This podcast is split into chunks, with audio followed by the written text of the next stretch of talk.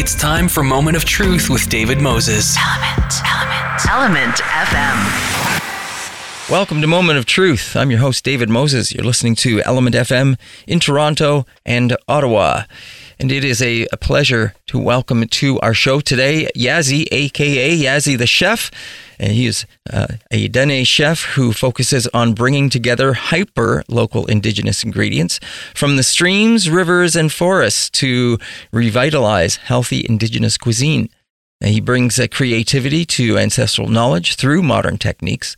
And he's also a YouTube creator under Yazzie the Chef TV, a delegate of Slow Food Turtle Island Association, and a member of the I Collective, a collective of cooks, chefs, seed keepers, farmers, foragers, and scholars focused on bringing awareness to the cultural appropriations of indigenous food of the Americas. And his TV and media appearances include The Lens, Alternative Taste of the Nation, as well as The Dish on CBC this morning. So it's a pleasure to have Yazzie here on the show.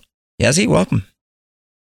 Hello, thank you for having me. Yeah, it's a pleasure to have you here. Now, you are also the executive chef uh, at Gatherings Cafe Minneapolis American Indian Center, and you're currently working with other chefs and volunteers to deliver uh, support and support Native elders in the communities within the Twin Cities uh, and Navajo Nation uh, during this pandemic, which is a nice thing to hear about. And uh, and the, and the way that uh, one I guess can help to give back as well. But you're here because you are also taking part in Devour, the Food Film Festival, which takes place annually at the in Wolfville, Nova Scotia. No, it'll be my, my first time in that neck of the woods. You know, it will. I was going to ask you if this was going to be your first time with the Devour Food Film Festival. Yeah, it is, and through my good friend uh, Joseph uh, Shawana, you know, um, he's a good Ottawa chef. you know, a good friend of mine who I met um, about two years ago at an intertribal food summit in southern Michigan mm. in the Pokagon um, uh, Pokagon uh, tribal community. You know, so I got a chance to meet him there and do collaboration with him. You know, and then from there we just started networking. That's great. Now you are also in in part of this Devour, the Food Film Festival. Uh, you're going to be leading an Indigenous culinary workshop that is going to be, be available online and in person on Saturday, October 23rd. Yeah, so the workshop is basically focusing on the um, the Southwest um, um, indigenous uh, food culture, mm. if you may, and specifically um, the the Navajo food culture. You know, I'll be doing a, a play on on oatmeal or polenta, but it'll be blue cornmeal. You know, so mm. um, for example, with the with the Navajo um, culture and, and, many many cultures who have corn part of their, their, their food culture, you know, say that you know as an infant, you know, becoming a toddler, you know you're going from uh, liquid diet to solid mm diet right? Mm-hmm. and then uh, as an elder returning to the spirit world you know you're going from solid diet to liquid diet again mm. you know? And, and and in between those phases you know blue corn mush is one of the big medicine for not just food but it's medicine for my tribe navajo or Dene in the southwest you know? So i'll, I'll be doing a uh, play on polenta. Um, it'll be um, we traditionally we call it blue corn mush you know, and I'll be um, doing like a small modern twist to it, adding some um, pumpkin seeds, um, some dried berries, and um, probably maple syrup or agave. You know, um, I'll probably do agave. You know, to me, agave is the maple of the Southwest. Mm. You know, agave syrup. You know, and then some some um, uh, acorn acorn flour, I believe. So yeah, just a, a couple of uh, Southwest um, flavors that I'll be doing workshop on with the group of fifty to eighty.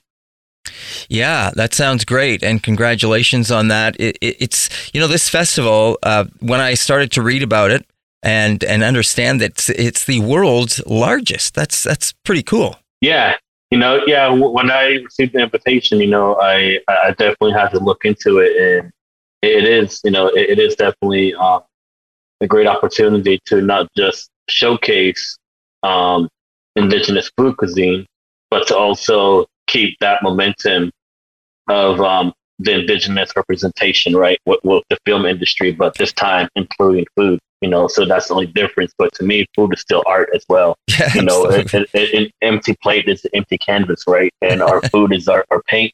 You know, our utensils and knives are our brushes. You know, so that's the way I see food as a, um, you know, when I was in culinary school. You know, that, that's how I seen um, art What, what's that program, right? Culinary arts. So, okay, how is food art? You know, so I started looking at these different perspectives, but focusing on the indigenous food for sure. Yeah, that's great. I'm glad you pointed that out because uh, I, I had another chef on the show who's also involved with the uh, with the festival, uh, Jenny Lessard, and she was talking about you know her workshop and what she'll be doing, and she's going to be working with kids, and she said how great it was going to be to work with kids, not only for their honesty, but also because um, it's just like you were saying, not only is it art, but it's a creative process where you're you're taking something and its natural ingredients and you're transforming them, whether it be through the mixing of them, uh, through the, the changing of them by by crushing them or whatever you're doing, and then uh, putting them together and, and, maybe throwing them in the the oven, and voila, pops uh, pops out this this magnificent food uh, that is uh, transformed from the heat and the process, and, and it's something that you can then sit down and enjoy and eat. It's it's great. Definitely. You do this at Yazzie, the, the Chef TV. Can you tell me something about that and how that got started? Yeah, uh, funny bro. That I was just working on some more business cards before we fly out. um, yeah, so I, you know, I got into um, the food industry, or I got into my passion for cooking. You know, um, at the age of seven, mm. through my mom. Mm. You know, a single parent household, and just me wanting to help, right? And right. the youngest out of eight, and you know, and then go to culinary school and finding my uh, finding my path or my career with indigenous food and from there, you know, it's like, okay, you know, I do catering, I travel, do presentation, you know, what else can I do, you know, within this lifetime that not just evolves around food, but around, you know, what I have in mind, what I feel like I, I could do, you know. Um, so I created this YouTube channel in 2016 uh, called Yazzie the Chef TV. And it's focused on travels, you know, uh, so, some food recipes, you know, just some, some of the stuff that I share as well you know, and recently um, uh, I started promoting my podcast, which will be airing here in, in a couple weeks, I believe. Um, just had to re- redo the, um, the, the first episode. You know, we had a little issue going on, so it, it'll be airing here in a couple weeks on my YouTube channel and some local broadcasting here in the Midwest area in in um, Michigan, uh, Wisconsin, and Minnesota area you know so um yeah so my youtube channel is just um the reason why i started was because you know i wanted to do a different outlook but then I fell back on food, the focus with my YouTube channel on food because traveling for a couple years through tribal communities, I realized that a lot of our tribal communities are still on a third world poverty status, meaning they can't you know that they have lack of funds to bring out a chef, right? To, to bring out someone to do workshop or, or cook. You know, so it's like how, how can I reach out to these communities that are not able to, you know, to, to have me come out to their community? You know, so um, I started the YouTube channel, started sharing easy made recipes, you know, so that was my way of connecting. And when the pandemic hit, unfortunately, you know, we're going through this pandemic, but for me, I had already established this channel and th- this way of teaching virtually, you know, and so I started using that with different organizations who are still trying to um, teach their community uh, virtually through the pandemic. Yeah, cool do you find it difficult in terms of uh, preparing or talking or sharing these things online with uh, with an audience or or with uh, other uh, other communities? It, it is, you know, because I come from a, um, a community community based mentality, right? Mm. Meaning, um, whatever I do, I try and follow tribal protocol. Mm. I try hmm. try to follow what is appropriation right. for for um, not overstepping the cultural boundaries, right? Sure, sure. So in other words, it's not selling for profit. Yep. You know, so so you know, and the, the way I do that is I, for example, if I travel to different tribal communities, you know, I, I connect with the elders and, and not just the, the community coordinators, but the elders and people who are actually in the community, you know, asking them about their the foraging practices, their mm-hmm. hunting, mm-hmm. what's in season, you know, how we can mm-hmm. collaborate, you mm-hmm. know, so the community can be involved and just not the guest chef. Right. You know, so so I, I believe that's my way of, of doing that. Yeah, that's great. You know, when you were just talking about that, about the foraging and about uh, what are their protocols and how they go about things, we're hearing more and more about that in terms of how restaurants are starting to include that. Uh, I guess one, it's for freshness, and one is to that, that those those ingredients really make a difference. Yeah, I mean, you know, looking beyond keto diet, paleo diet, and get these different challenges that happen monthly, right? Mm. You know, l- looking at what is you know, organic, what, what, what is basic, what is balanced health, right? When Mm. you're looking at food, Mm. you know, it's basically what is around us. What, what, what is local ingredients? You know, that's, that's basically what that is, you know, and for example, you know, we're all indigenous to a certain place and time, right? And we all have the food culture, you know, if not, if not wiped up with colonialism, but at the same time, you know, I'm looking at these ingredients. For me, it's just the, the basic of of um of culinary for me is looking at what is around me in a one mile radius, right? For for example, I'm in the land of ten thousand lakes. So in one lake I can find um, a duck or a rabbit, you know, a beaver, a, a um, you know, any kind of small game animal. Um, I can find berries, I can find sweetgrass, sage, you know, I can use the water from the lake. You know, so all these ingredients can make one meal you know so it's just looking at looking out your back door out your backyard if you're not already cultivating you know, look at your edible landscape and, and look at what you're stepping on I I guess the, the other thing around that is that, that for for doing that kind of thing and, and bringing in indigenous ingredients, uh, whether and, and if it's game, uh, there's some. I understand there's also some uh, certain rules and regulations you have to follow around it. yeah um there there are but here in in the states um it's a, um, it's a bit different depending what tribe you're from Mm. or what, what region or what um, tribal organization you're with because regardless if it's national parks or not um, if, if you're if you're indigenous and- you have your tribal card or papers Right. you're able to forage a certain amount of ingredients off of that um, Right. tribal park or Right. the, the, the, the federal run um, um, um, areas you know so so for me you know i always go foraging i haven't got carded yet i haven't you know, got pulled over for anything, you know, ju- I just go out there and practice and practice my foraging rights just, just like I, I would back home, you know. So, but there there are protocols and there are seasonal um, restrictions that you definitely have to follow. The other thing about about going out and finding uh, ingredients uh, that you are going to be using that day or whatever it might be uh, for uh, preparing a meal, the whole process of knowing where your food has come from, uh, having picked it yourself, uh, ha- having that history, having that story to tell, having that association with it is a lot different than just picking stuff up off the shelf. It definitely, I think when the, during the pandemic, you know, a lot a lot of us, a lot of um, the general population are starting to understand that. Mm. You know, lo- looking at food a bit differently, right? And for me, for example, um, I have you know a couple of community members since pandemic hit.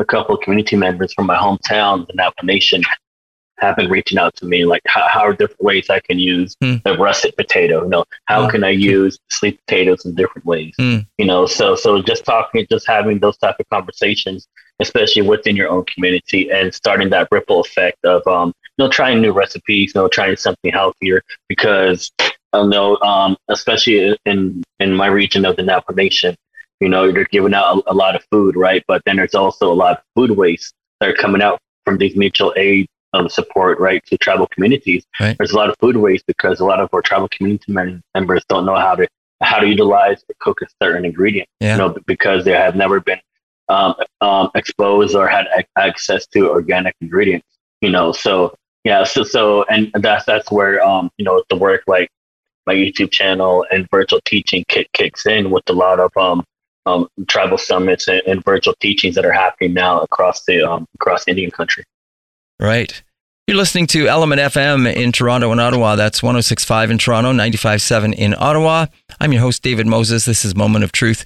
And my guest is Brian or Yazzie, the chef. And he is a Dene chef who focuses on bringing together hyper local ingredients, indigenous ingredients uh, from streams, rivers, and forests uh, to revitalize the healthy indigenous cuisine. And he is taking part in Devour, the food film festival, which takes place annually in Wolfville, Nova Scotia. And it is coming up, taking place from October 19th to the 24th. He will be leading an Indigenous culinary workshop that is available online and in person on Saturday, October 23rd. So I encourage you to check out Devour Online, the food film festival. Now, we've been talking a lot about the food, but there's also, as I say, there's uh, they're paired with films. So it's a film festival as well. And it's the largest uh, food and film festival of its kind in the world you know, Yazzie, earlier you talked about helping your mom when you were much younger, and uh, and that's how you sort of got interested in this because I think you said you were younger youngest of seven or eight in your family. Yeah, I was the youngest out of eight siblings. Yeah. Um, and for, for me, you know, I was about five years old when my dad passed away. Mm, So my older siblings, you know, had had some, you know, chance to, Sure. or time to spend time with my dad, right? Yeah. But for me, you know, I had a glimpse of memories of him, mm, you know, but um, I but you know, just growing up in a single parent household, you know, at, at the age of seven is when I realized, like, you know, my mom does need help, you know, Yeah. um, Yeah. so I just started helping in ways I could. And one of them was just, you know, um, having access to a kitchen and Yeah. then having her encouragement and support in that as well. And I find that interesting that you found your your sort of calling at that early age that you started to enjoy that because again that is similar to the other chef that we had on the show that's taking part in this uh, film festival and food festival uh, Jenny Lessard who uh, expressed a similar kind of story about it being very early on in life that uh, she found this love of food and this this kind of calling towards this line of work. What, what do you think it is about that that drew you to it Um, I, I feel like, especially living, like for me, living on- the reservation in my in my early childhood, you know, and, and um, realizing that living in a rural area, you know, there's only so much you could do, right? Um, Mm. de- depend on the, especially if you're a kid, you Mhm. know. So living in a, a small community, you know, there, there's only certain things I could do with basketball, you know, Yep. um, baseball, football, whatever it was, Yeah. right? But for me, um, around that time, you know, it's not what I was into, you know. So, but I, I think it's just that support that I seen, that unconditional love that my mom showed me. It's like, okay, you know, at home is where I should be. You know, how, how can I help with that? Mm. You know, so. And, and I don't see it as a negative way, as it taking my childhood away from me. I see it as in a different perspective on childhood. You know, just just picking up a passion for cooking at an early age, right? Mhm. And right now, it, it is paying the price. You know, it, it's definitely showing showing off that success and that achievement. You know, so I, I see that way. You know, and with the recent conversation with my mom, for sure. You're part of this uh, Slow Food Turtle Island Association. Can you tell me something about that, how it works, and, and why you're part of this this collective and, and what it does? Yeah, so my, my wife and I um, started a started with um, our catering company, at the Tribal Foodways. So we have a catering company where we we tra- we, we travel internationally, do Mm. pop up dinners and Mm. you know pop up dinners and um and, and catering and, and banquets, conferences, whatever. And so we we connected with a friend of mine named Dan Cornelius.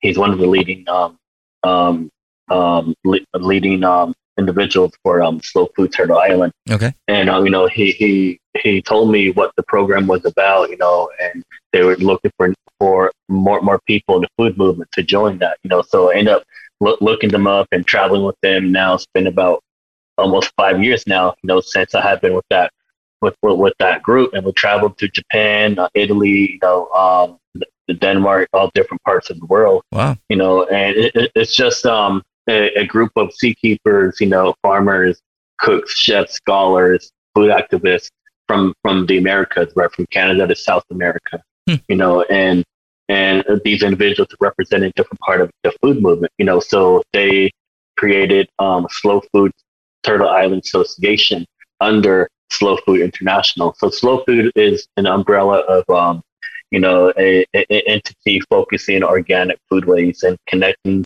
indigenous um, communities and their food culture with the world. Wow. Great. Thanks for sharing that. As you were talking there, I was wondering about the heat process, the heat. Um, you know, going back to the kind of heat that you might cook with and how that affects uh, uh, uh, food in, in the cooking process. And what I mean by that is whether it's gas, electric, or or, or an open fire. Uh, how does that change things? For sure. Um, you, you know, uh, traditionally when when food or, or traditional dishes are cooked how it should be, like outside in, Mhm. the, in the open pit, you know, on the ground, Right. you know, it's definitely a different flavor than it is cooking with the modern oven, right? Sure is. Um, yeah. For example, uh, one with the, the street rally, what we'll be doing is we'll be doing a um, a traditional um, Navajo kneel down corn. Um, uh, so basically, it's like a tamale without the meat inside. Hmm. So it, it is fresh corn that is grinded up, you know, with, with the juice and everything, grinded up. And then you can add some flavor to it if you want, Hmm. and and then um, uh, mix with some corn flour, just a little bit of corn flour to, to get the binding in and uh, then sweeten it with maple or agave if you want or honey you know and and then you, you would stuff the husk and roll it up like you would did it you would do a tamale. And instead of steaming it, you would cook underground. Mm, Uh, traditionally, it's cooked underground anywhere from four to twelve hours, Right. depending the, the amount of um, um, bread you're cooking.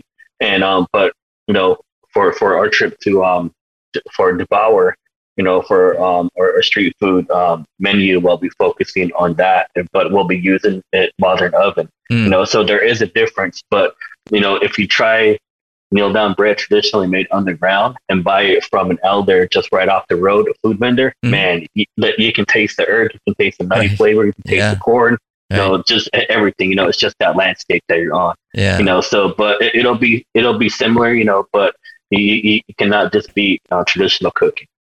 Yeah, you know, as you were talking there, it made me think about cooking over an open fire. It's exactly the same thing. You get this, not only the uh, the smell, you get the smoke, you get a little, maybe a little bit of the ash floating up from the fire that gets into your meal as well, and it all all gets in there, right?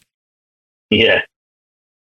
Yeah, that's great, wonderful. And as I mentioned, you're going to be there. Uh, wh- wh- are you heading up there for the hall event, uh, or are you heading up there just closer to the day that uh, of of Saturday, October 23rd, when you are doing your workshop? Uh, no, we'll be arriving on the twentieth, I believe. So we'll be missing at least w- one day of the event, the opening ceremony. We Mhm. might be missing. Right.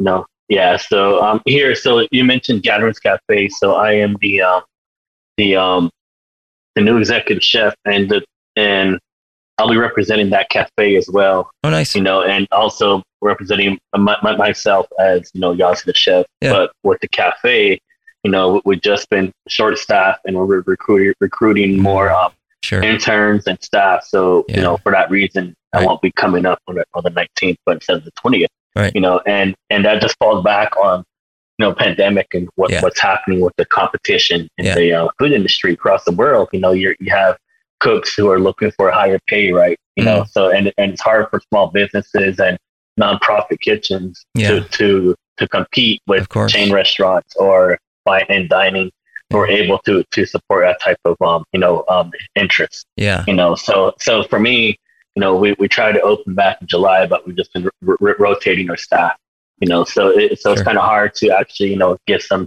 employees in right now but what we've been doing is re- recruiting mo- new staff and, and teaching them the last couple of weeks you know um, h- how to how to run a kitchen et cetera you know Mm. Right. what position they're in Yeah. and also our, our program is um, indigenous communities first and then and then um, people of color you know Right. so what, what we do is we teach community members 18 and older uh, how how to um how, basically how to run a kitchen at the end of the at the end of the program you know we bring them in no experience necessary so you know the fundamentals of cooking you know how, how do you properly use a knife you know how, how to carry a knife in the cutting board through Mm. a crowded kitchen Mm. you know the sanitation the, the the pantry inventory you know how to run the pos system you know how to open a cafe how to close the cafe at the end of the day you know so just, just teaching that to the interns is, is one of the programs that we have Oh, there are so many things there that you just mentioned about what is needed to run a cafe or you know and take care of that. And and you're absolutely correct. You, you think about all of those things. You just mentioned even ha- handling a knife or or you know uh, a cutting board and all of those kind of things. Plus the the the um, uh, keeping things clean, keeping things sanitary. Just like you said, people have to be so aware of all of those things. Uh, it, I guess it could be quite overwhelming for someone that is just stepping into that world. That definitely it is, you know. Um, and it is a very small kitchen as well, Mm. you know. So so you just got to find your way to, to make stuff work, right? So and I have worked in smaller kitchens, you know. So and and I'm saying small because on the business side of the cafe, you know, it's probably about half of um, the space that we have, Mm. and the second half is a congregate um, dining room for the elders in the community in the Mm. urban space that we live. Yeah. So we have elders that come by you know, right before the pandemic, it was anywhere from 9 a.m. to 4 p.m. They would hang out in that small dining room area, you know, even though it has a prep table and an oven, you know, but that is their space, Yeah. you know, so, so, so just trying to balance that out as well has been, has been crazy. And you know, as again, I'm thinking of uh, not only health and safety of keeping things clean, but also, I guess, when you're in a real hurry, as we all know, food is being prepared, uh, meals are being called in uh, that need to be prepared and trying to keep all of that kind of stuff in mind. But you also need to keep your own health, uh, your own personal safety in mind because you're dealing with sharp objects and uh, hot objects and all kinds of things that are going on at the same time in, inside of a kitchen.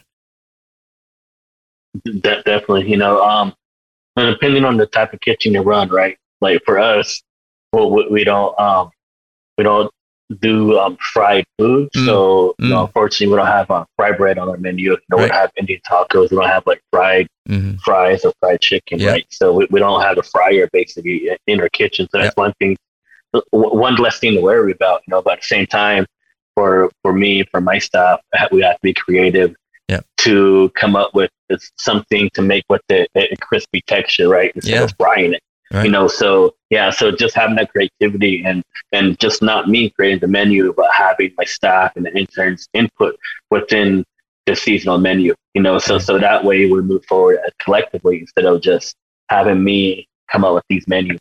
Yeah, wonderful.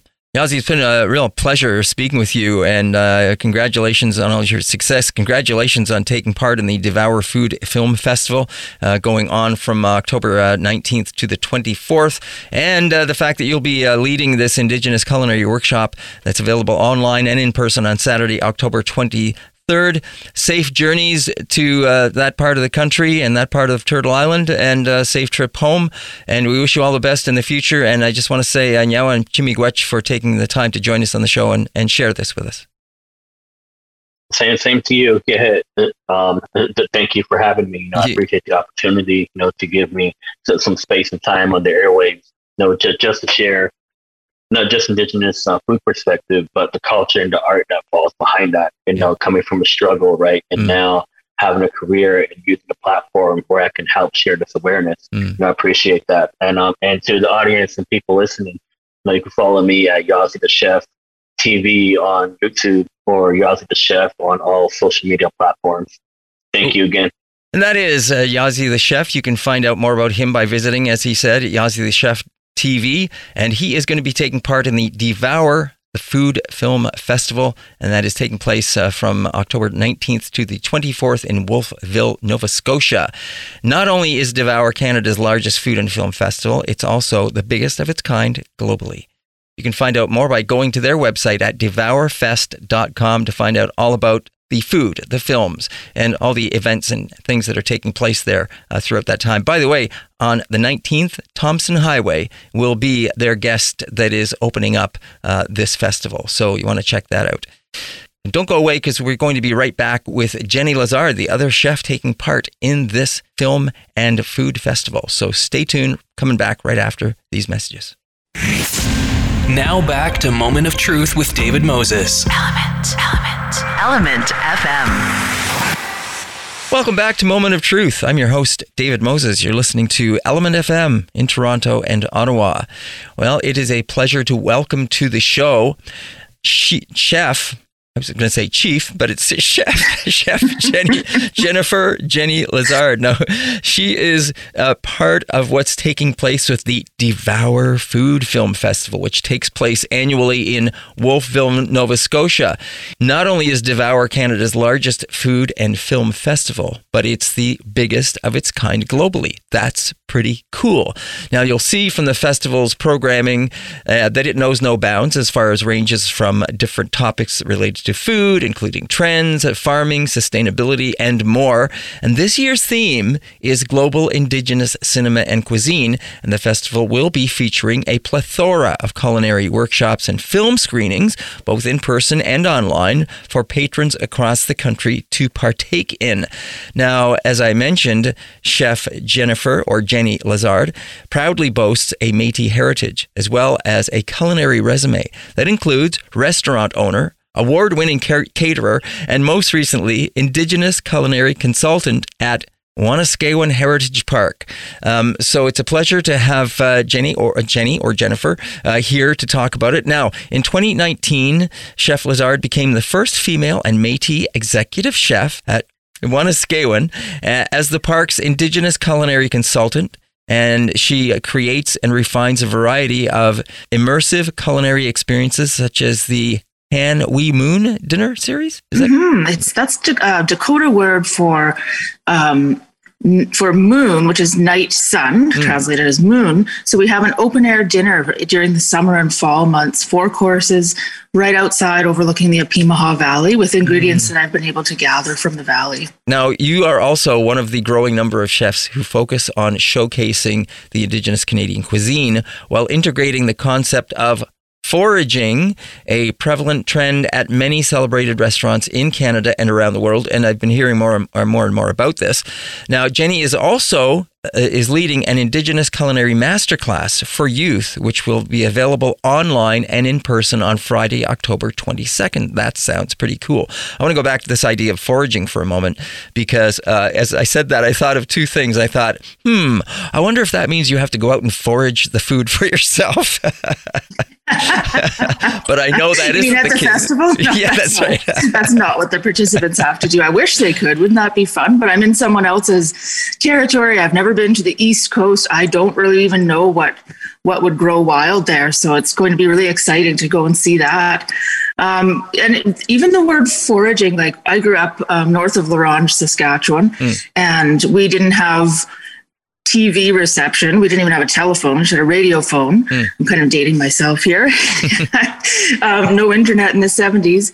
So I went out and picked berries and picked mint that grew around the lake and looked at all the beautiful plants. And whenever I found someone that had knowledge pertaining to those plants, I'd be like a little sponge and listen and ask. So um, gathering and cooking has been what I've what I've been doing since I was a small, small, small child.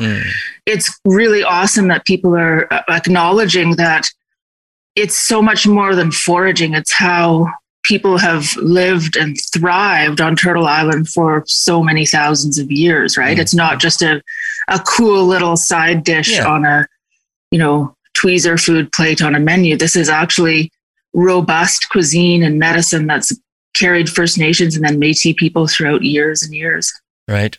Uh, uh, Jenny, how do you think that changes the the idea of what not only the presentation but the the taste that people uh, are going to devour when they sit down to a meal? Hmm, well, I think if people know where something comes from, the history of the food, Mm. I, I often, when I grew up, my, my foster brother was blind and had cerebral palsy. And he was hmm. a few years younger than me and he had a hard time eating things because if you can't see how gorgeous something is, like a piece of lettuce, it just tastes like a floppy piece of lettuce. Yeah. So I kind of grew up cajoling him or describing him into eating food. And that continued hmm. on when I had a restaurant in kind of farming country in the prairies. And I was using some kind of, I guess you could say, weird or different ingredients that people weren't familiar with. It's wonderful to hear the story related to the ingredient and then take a taste. For instance, I'm using um, tamarack branches that I harvested just fallen underneath tamarack trees that I'll clean, of course, and peel down, and then use those to skewer the bison on my dish for at the street food fair at Devour. And I want to be there to be able to tell people, or maybe have some people that are helping explain that, you know, don't just throw that stick away. You want to bite your teeth into it and kind of get that, you know, lime grassy, pineapple, piney flavor, and then eat it alongside the bison. I can't even remember what the original question was. I got so into thinking about that dish. Uh, No, that's great. It sounds great as well.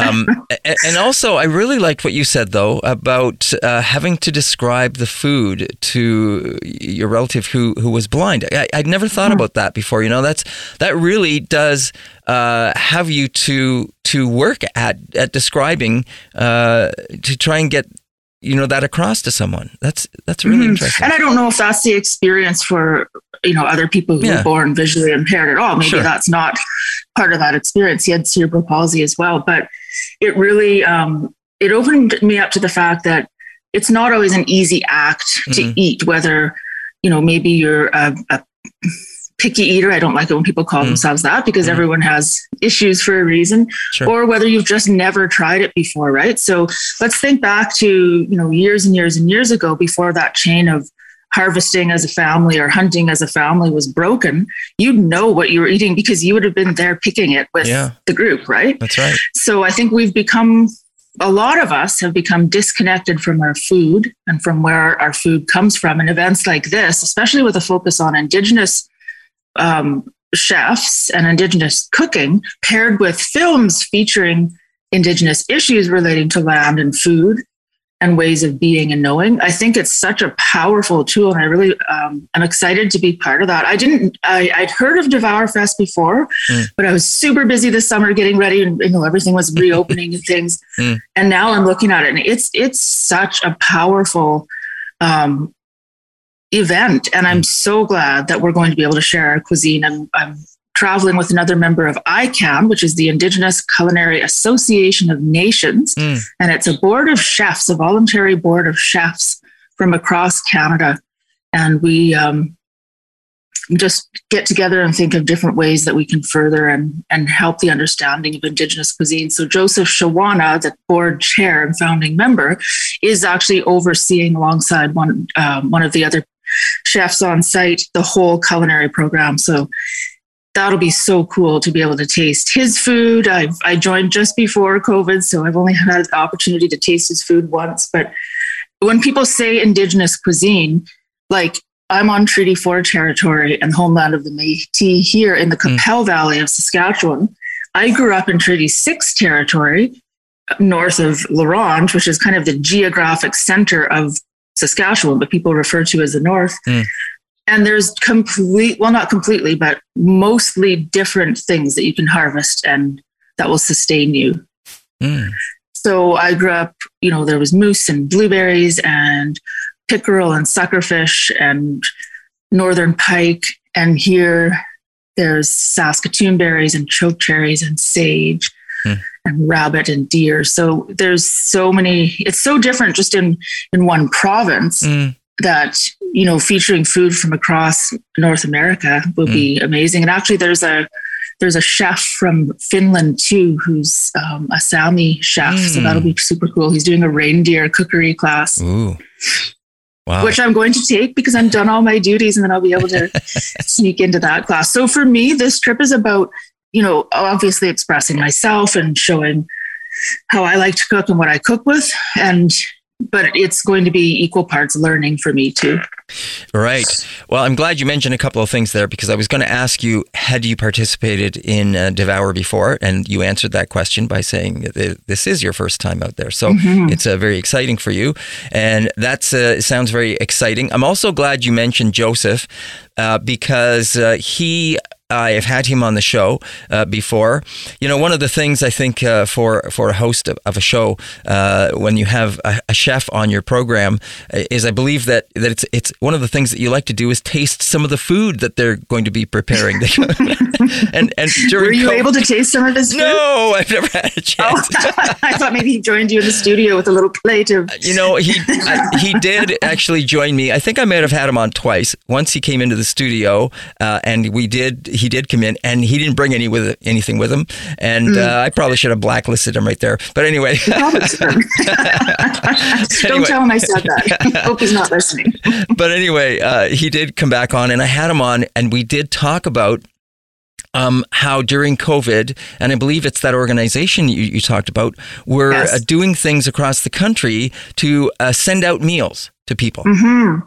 Yeah, we we did that, and it was just so amazing to be able to like. Normally, we'd be cooking for you know thousands of people at different events across Canada, but we were able to direct that, um, you know, kind of the small amount of funding that we have yeah. into creating meals for our own communities. Yep. Um, and we did at Wanuskewin a feast box of locally raised turkey, bannock stuffing, low bush cranberry sauce, um, Three Sisters cookies for dessert. I can't remember what else we put in there, but it was a, you know a turkey dinner with an mm. indigenous twist, mm-hmm. basically with all local ingredients. And then we partnered with the Saskatchewan Public School Foundation. Mm-hmm. And they, right at the beginning of COVID, they identified that kids who weren't in school may be missing some meals. Mm. So every month, um, and they went and identified some kids, worked with the family school coordinators, and were able to get food and activities out to them once a month. So we participated in that while our facility was still closed in July 2020 I put together, I think it was 500 bannock mixes. So my Wow. great aunt's bannock mix Mm. recipe, and then Saskatoon jam, and there's some activity packets from Wanuskewin too. So um, then the the 100 packages seemed like it would be a little bit less work, but of course it's a 100 turkey dinners, so it wasn't less work. But it was wonderful, and the team, the culinary team at Wanuskewin, came together and did that so well. And I know um, we also involved some, not just the chefs that are in ICAN, but ambassadors that we identified throughout in other areas of Hmm. the country. So that that went a long way, and it really helped connect us to our communities. I hope we can do it again. Yeah. Not sure, not sure if we can, but Sounded like a great a great thing to be able to do for people. yeah, and there's always a need, COVID or Oh, not, yeah. right? Sure, of course. Yeah. Well, uh, you know, you mentioned uh, Bannock, and uh, my stomach started to rumble uh, when you were saying that, and I'm just thinking about this this food festival. Uh, I'm guessing that it's probably not the time to be looking at perhaps uh, adhering to your diet during the festival times. You're probably going to go there and want to devour as much food as you can and take uh, take in as much of this as possible as well. The schedule is for a participant, but I would say probably eat lightly the week before and wear wear your stretchy pants. but just at all the, the different offerings that the chefs are bringing, it's it's like obviously a lot of food, but it's such good food, Mm. and I you, you probably are going to want to be eating mindfully, and a lot of people Sure. haven't been out Yep. very often. It's true. So this is a, a really good opportunity to just go and listen and eat and savor and devour and and then tell other people about it. Right. And and I really like the idea that this of course this festival is a combination of not only uh, enjoying food and trying new things, but you're also getting exposed to other things and, and perhaps sitting down to eat and watch a film at the same time. Or if not at the same time, you're going to be you have that opportunity to uh, to participate, learn something about uh, you know indigenous cuisine, uh, participate and, and taste the cuisine, as well as uh, educate yourself and be entertained with some films as well throughout the process. Yeah, my first job was um, at a theater in La Ronge, Saskatchewan, Mm. and my second job was running a food truck with two or three other friends at our municipal airport. We borrowed a we borrowed a trailer from our Kikinahk Friendship Center and we served little tiny burgers and chips and pop to people coming in off the flights in the north.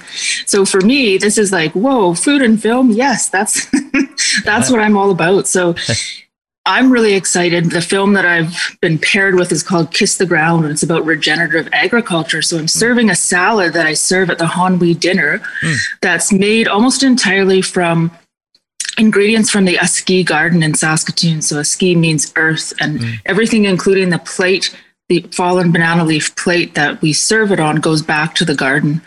So I think this is a super good fit for me and my cuisine, and and all the other chefs too. But I, I just can't wait. You're listening to Element FM in Toronto and Ottawa. This is Moment of Truth. I'm your host, David Moses. My guest here on the show is uh, Jennifer or Jenny Lessard, and she is um, uh, one of the people that will be t- participating as a chef for the Devour Food Film Festival taking place annually at Wolfville, Nova Scotia.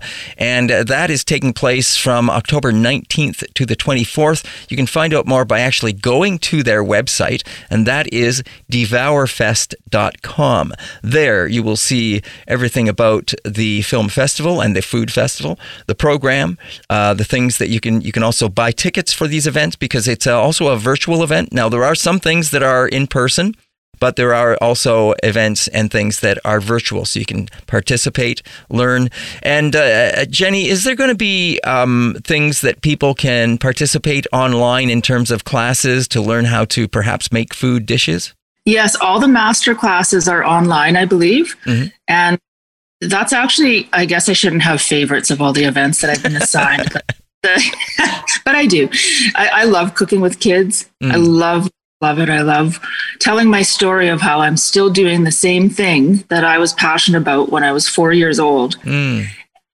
I, and then also there'll be a lot of Indigenous youth from the area there, online and and in the room. So I think for them to see that, hey, someone cooking the food that they grew up with has made a career out of it, Mm-hmm. Or even if they don't, I just think it's going to be so exciting. And, and kids are very real. So, mm. yeah.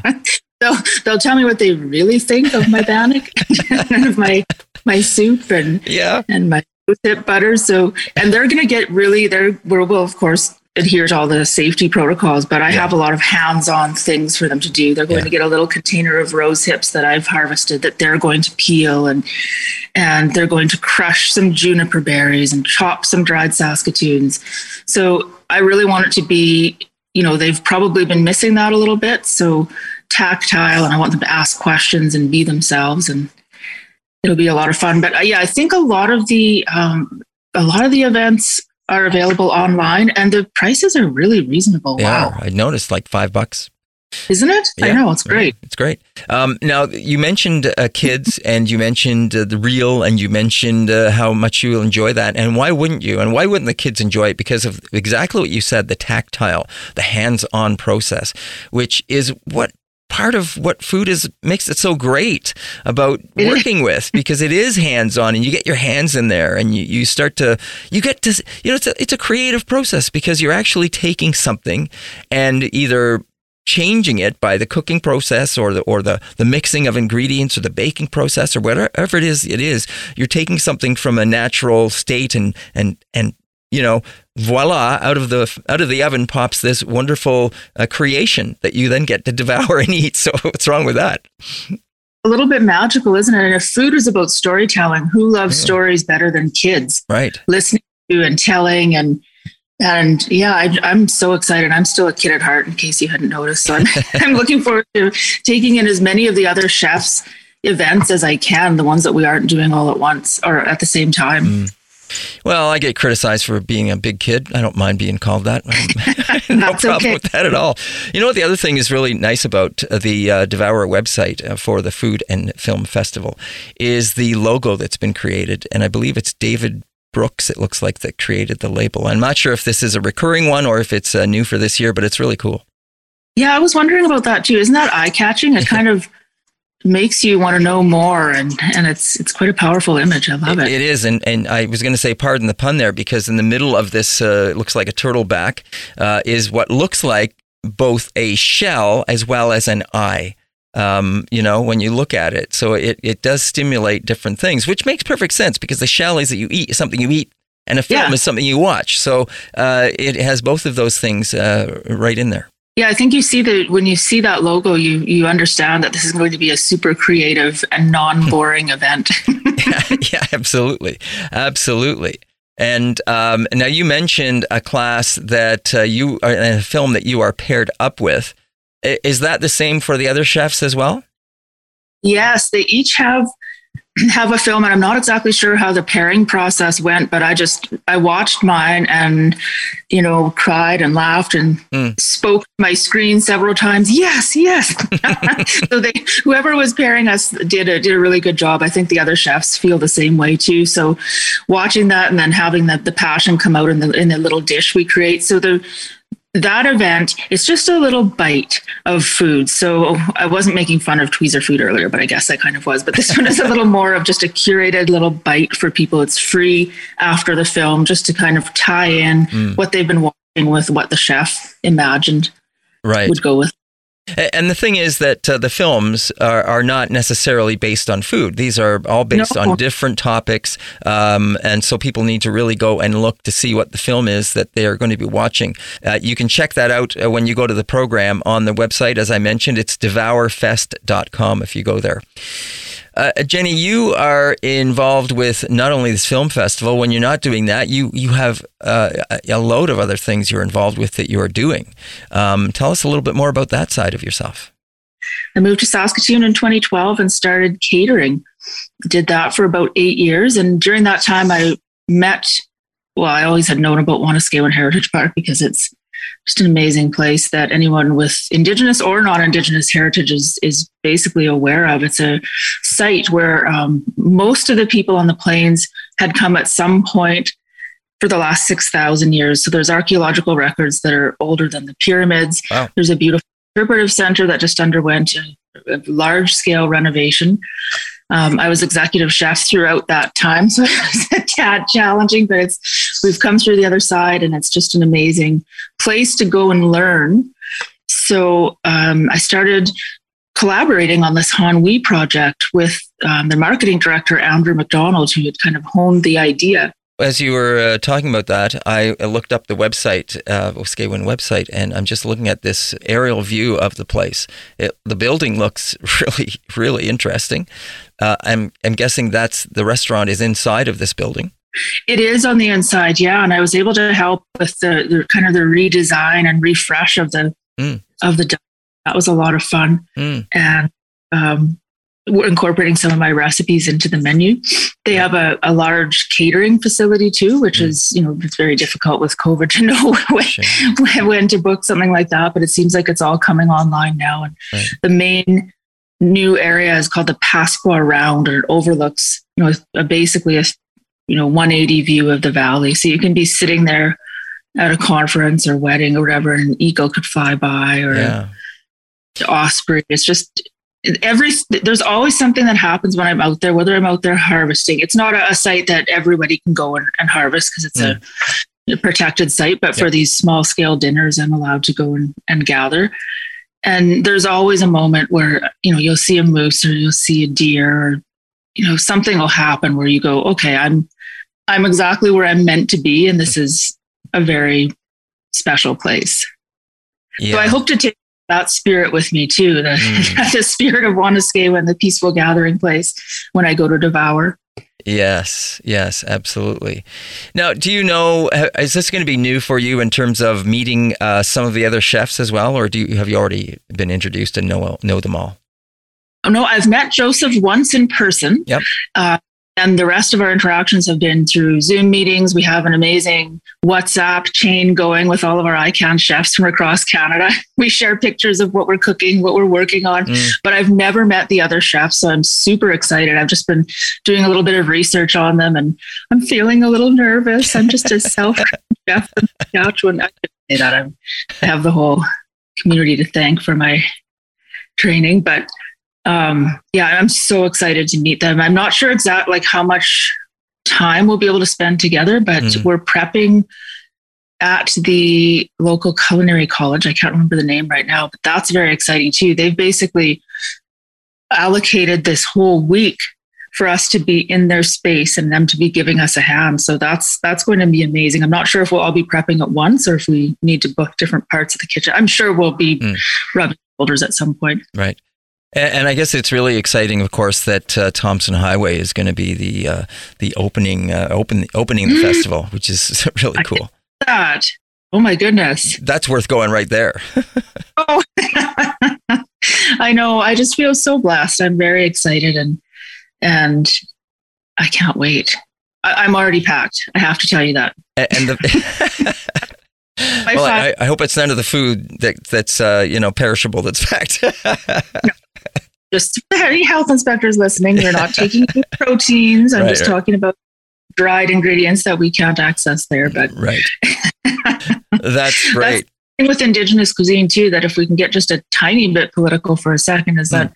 it is always hard to cook indigenous food for the public in a restaurant setting or a festival setting when you can't actually use the animal the way it would be used in your cuisine right like yes. We're not going out and trapping rabbits that morning or Yes.